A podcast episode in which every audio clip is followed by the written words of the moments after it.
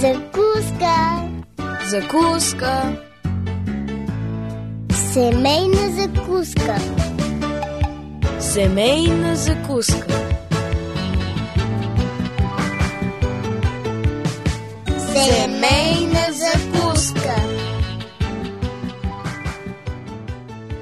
Здравейте, скъпи приятели! Започва поредното семейно предаване на Радио Гласът на надеждата. Аз съм Мира.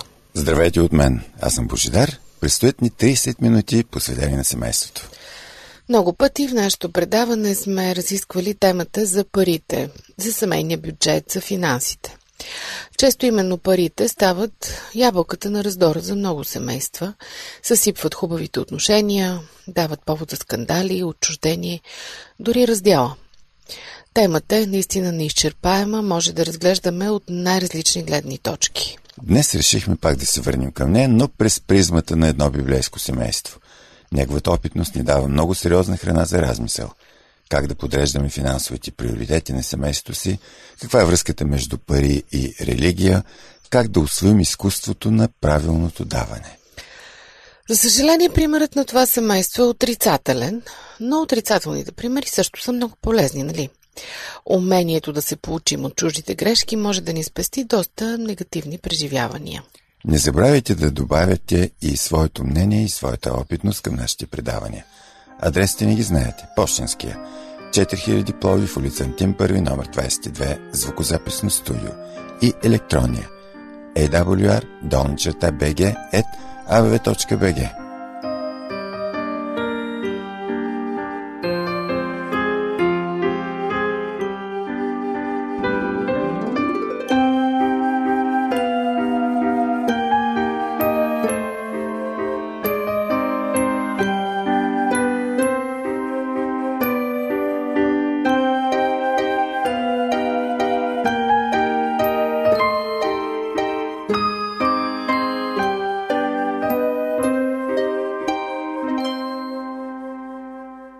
така, нека си припомним необикновената и тъжна история на Анани и Сафира, записана в книгата Дяне на апостолите, 5 глава, 1 до 11 стихове. А някой си човек на име Анания с жена си Сапфира продаде имот и задържа нещо от цената съзнанието и на жена си и донесе една част и я сложи пред нозете на апостолите. А Петър рече, Анания, защо изпълни Сатана сърцето ти, да да излъжеш Светия Дух и да задържиш от цената на нивата? И след като се продаде, не бяха ли парите в твоя власт? Защо си намислил това нещо в сърцето си? Не си излагал човеци, а Бога. И Анания, като слушаше тия думи, падна и издъхна. И голям страх обзе всички, които чуха това. И по-младите мъже станаха, обвиха го и го изнесоха, да го погребаха. И като се минаха около три часа, влезе и жена му, без да знае за станалото. И Петър е попита. Кажи ми, за толкова ли продадохте нивата? Тя рече, за толкова. А Петър рече, защо се съгласихте да изкусите Господния дух? Ето нозете на тия, които погребаха мъжа ти, са на вратата и ще изнесат и тебе. И тя на часа падна до нозете му и издъхна. А момците, като влязоха, намериха я мъртва и изнесоха я, те погребаха до мъже. И голям страх обзе цялата църква и всички, които чуха това. Тази случка ни принася в началото в разцвета на Божието събрание. Господ Исус умира, възкръсва и се възнася. От тогава Святия Дух слиза на Петдесятница, за да живее в сърцата на всички тези, които вярват в Него. Вярващите се събират. Църквата бързо нараства. Вярващите са единомислени и са обхванати от любов. Никой не е в нужда. Богатите продават своята собственост, за да могат да помагат. Бог, Светия Дух, обитава сред събранието. Духът обитава лично и в сърцата на всички вярващи. Телата им са храмове на Светия Дух. Светия Дух е движещата сила на техния живот. Страничните наблюдатели виждат това, говорят за това и така Божието име се прославя. Но в същото време всичко това се вижда и от един, който не се радва. Събужда в него по-скоро враждебност. Това разбира се е Сатана. И както винаги, той прави нещо, за да разруши Божието дело. Иска да постигне целта си, като започне гонение срещу апостолите. Започва, но не постига нищо. След това се опитва да преласти вярващите към грях. И именно историята на Анани и Сапфира ни показва какви са резултатите. Какъв грях в крайна сметка прави тази двойка? Това не е кражба, каквато извърши Ахаз в хананската земя в началото на историята на Израел. Анани и Сафира виждат как Йосиф, Варнава, продава един акър и би донесъл печалбата на апостолите, за да бъде раздаден на бедните. Също и други правят това и пожънват почет и хвала. Но никой не е задължен да поправи Анания и Сафира. Те са напълно свободни да продадат или да запазят имуществото си. Те също така са свободни да направят със сумата каквото пожелаят. Техният грях е, че лъжат, че са дали всичко, а в крайна сметка това не е така, не е истина. Така те мислят да получат същата слава, както и другите. И Петър нарича техния грях по име – да измамиш Светия Дух, да излъжеш Бог. Нещо много по-тежко от лъжата към хората. Едно зло дело, което те започват в сърцата си и което е вдъхновено от Сатана. Те са обладани от този грях, изпълняват го преднамерено. И то във време, когато Светия Дух действа така мощно в събранието на вярващите. Това отежнява вината им и злото им се превръща в смъртен грях. Сафира получава възможността да изповяда греха си, но тя упорства в злото и фактически посреща същата присъда, както своя съпруг. Добре е да забележим, че в този случай не става дума за възпитание, което събранието упражнява, също не и за апостолски авторитет, но за една непосредствена Божия намеса. Понякога се говори, че Анани и Сафира не са истински покаяни. Тогава увещанието за нас липсва и ние бихме могли да смятаме, че подобно зло не може да ни сполети. Съдът започва от Божия дом. Това въжи и сега и е нещо съвсем различно от бъдещия съд над невярващите. Понякога ми се е струвало, скъпи приятели, че наказанието, което Бог излива върху Анани и Сафира е прекалено жестоко за такова провинение. В крайна сметка те, нали, все пак дадоха нещо. Не задържаха всичко. Имаха добри намерения. Просто се показаха малко свидливички и изхитруваха. Всъщност дълбочината на техния грях е много по-страшна от видимото на пръв поглед. След малко ще продължим да разсъждаваме над това, така че не смените чистотата. Припомням ви нашия телефон 032 633 533. Това е семейна закуска. Аз съм Мира. Продължаваме след малко.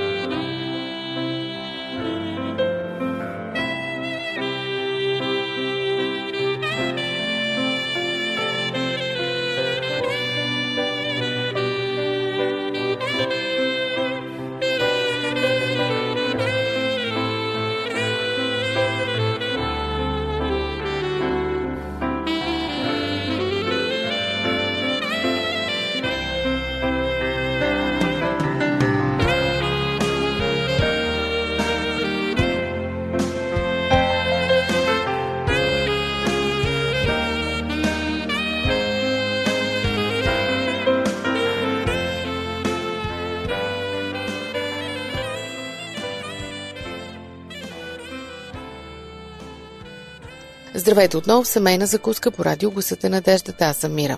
Днес за пореден път говорим за пари, но този път възоснова на една от най-драматичните истории, записани в Новия Завет. Тази на Анани и Сапфира. Семейството останало в историята като символ на алчността и лицемерието. Първоначално те са заразени от всеобщата еуфория за дарителство в полза на Божието дело и обявяват, че ще направят голямо дарение.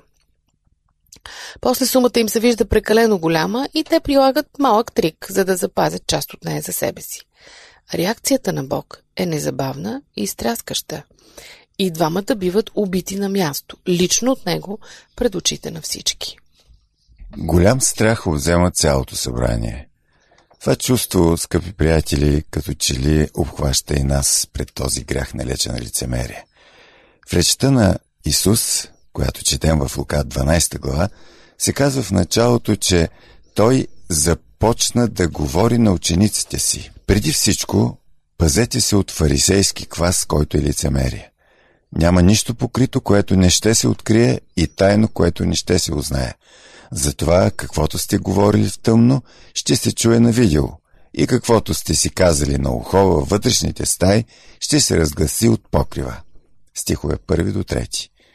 Господ не казва това на фарисеите, но на своите ученици.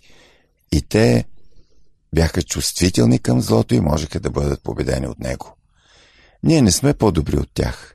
В тази глава четем много предупреждения на нашия Господ, но най-напред той посочва греха лицемерие.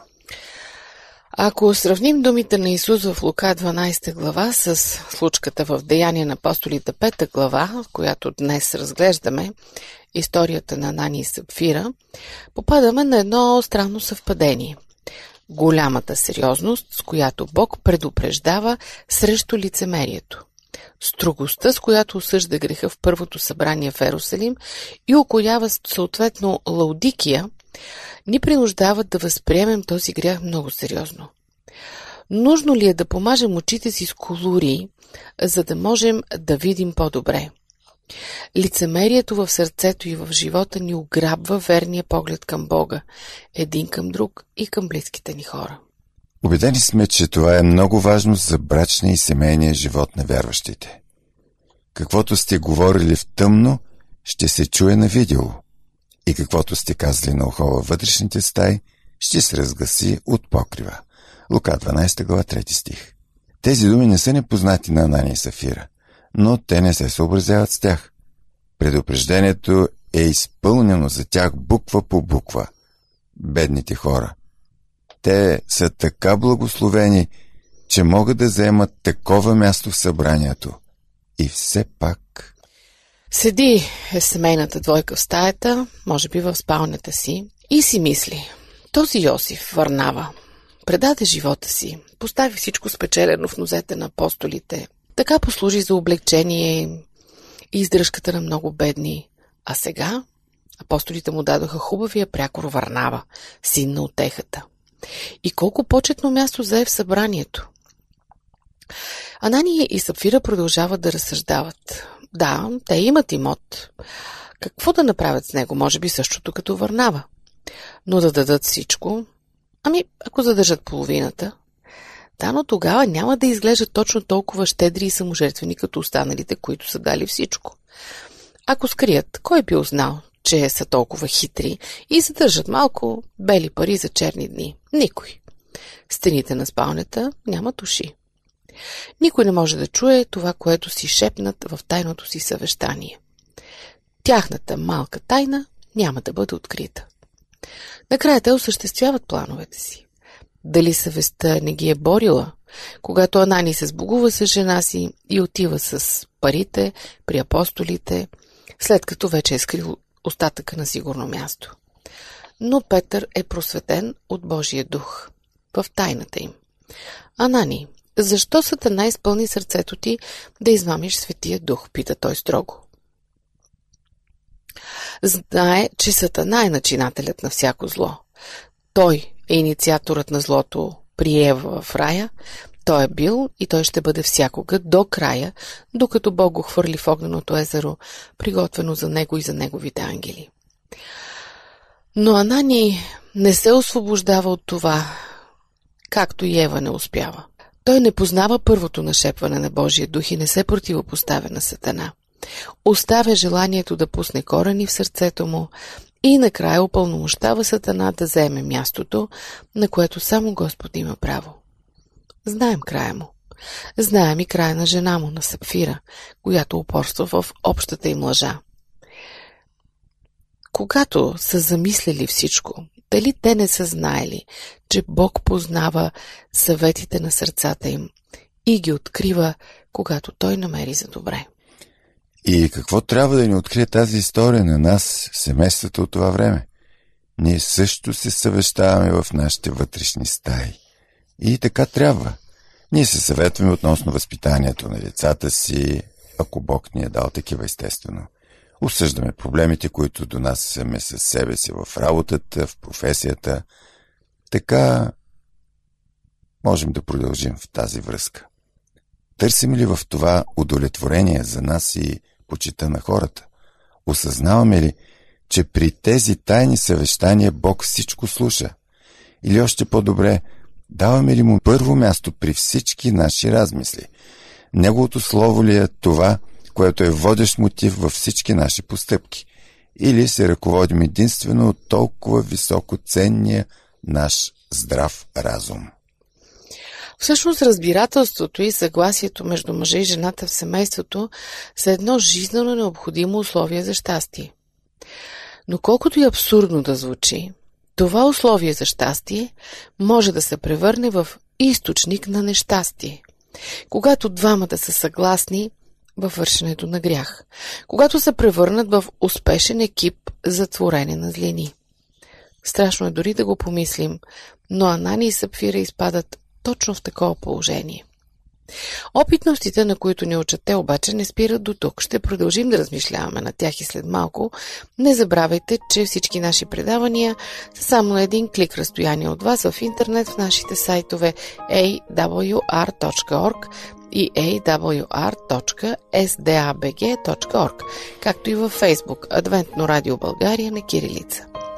Това е семейна закуска, аз съм Мира, останете с нас.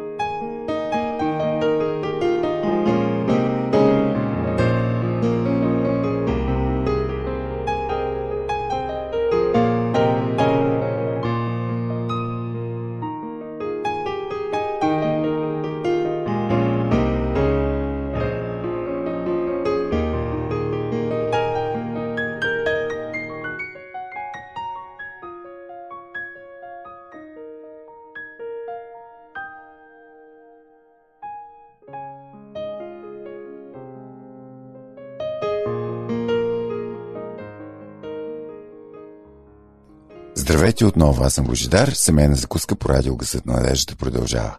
Днес в центъра на нашето внимание са Анани и Сафира, християнско семейство, останало в свещената история с печалния си пример на алчност и лукавство.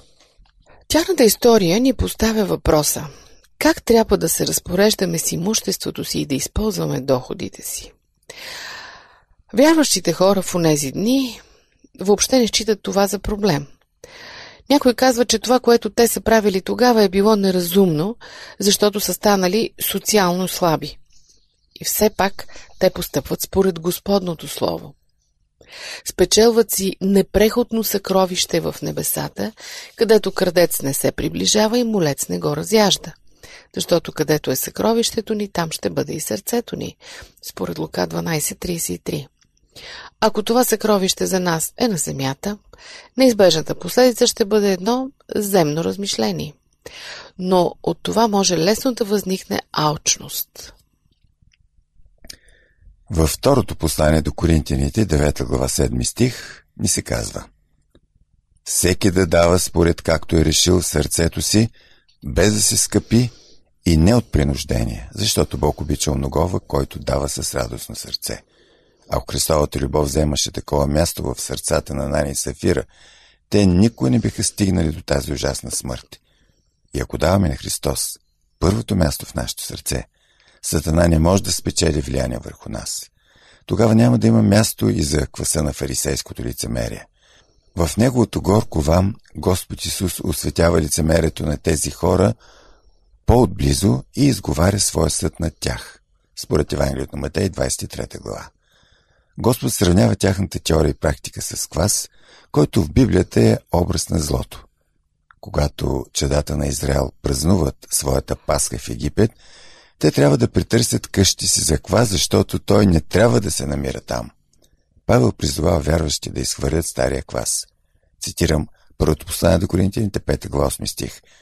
Затова нека празнуваме не с вех квас, нито с квас от злоба и нечестия, а с безквасни хлябови от искреност и истина.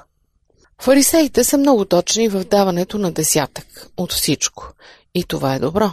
Но те дават своето, като говорят дълги молитви на открито, за да бъдат похвалени от хората за своята скромност. Всъщност това, което те вършат, е грях. А ние, когато претърсваме къщите си, намираме ли ги чисти от квас? Естествено, трябва да го разбираме в духовен смисъл. Как се обхождаме един с друг, като съпрузи? Открити и честни ли сме един към друг, с искрена любов или и тук лицемерието има своето място? Какво се съдържа в нашата домашна библиотека? Заложено е в нашето естество да се представяме пред Бога и хората по-добри, отколкото сме. И в каква атмосфера растат децата ни? Изпълнена ли е тя с искреност, с истина? Или го правим така на ушким? Децата много добре схващат всичко и интуитивно го осъзнават. Те няма да бъдат нито по-добри, нито по-лоши от нас самите. Те са по-слаби и по-раними и се нуждаят от нашето водителство и пример. Господ във връзка с фарисеите трябваше да каже на хората Правете според техните думи, но не според техните дела. Това не трябва да може да се приложи към нас като родители. Даването на фарисеите ние справедливо отхвърляме като лицемерие. Но това не трябва да ни кара да даваме малко или нищо. Павел казва, че даването е благословение. А от Господ Исус са познати думите. Даването е по-благословено от вземането. Жалко е, че трябва да установим – много хора, за съжаление, включително и вярващи, са напълно удовлетворени с благословението на получаването и въобще не мислят за другото благословение на даването. В даването ние трябва да включим и децата си. В заключение, още една мъдрост от Соломоновите притчи. В трета глава, 9 и 10 стихове на книгата притчи четем Почитай Господа от имота си и от наличието на всичкия си доход, и ще се изпълнят житниците ти с изобилие, а жлебовете ти ще преливат с ново вино. Тоест, нашите доходи трябва да се използват не за да се умножава богатството, което за много хора ги устройва идеално. Разбира се, днес между нас едва ли има много винари или жатвари, но Бог осъществява обещанието си и благославя всички свои чеда, стига да принасят необходимите жертви. Чадата на Израел трябваше да дават от начатките. Първо за Бог. Това трябваше да бъде идеалът. Който получава седмична или месечна заплата, прави добре първо да отдели за Бога според преуспяването и това, което решава в сърцето си. Да даваш от първото е по-добре от даването на остатъка. И така, скъпи приятели, даването е изкуство. Изкуство, което се освоява с помощта на Божия дух. Нека Бог да ни направи добри майстори в това изкуство. До чуването следващия път.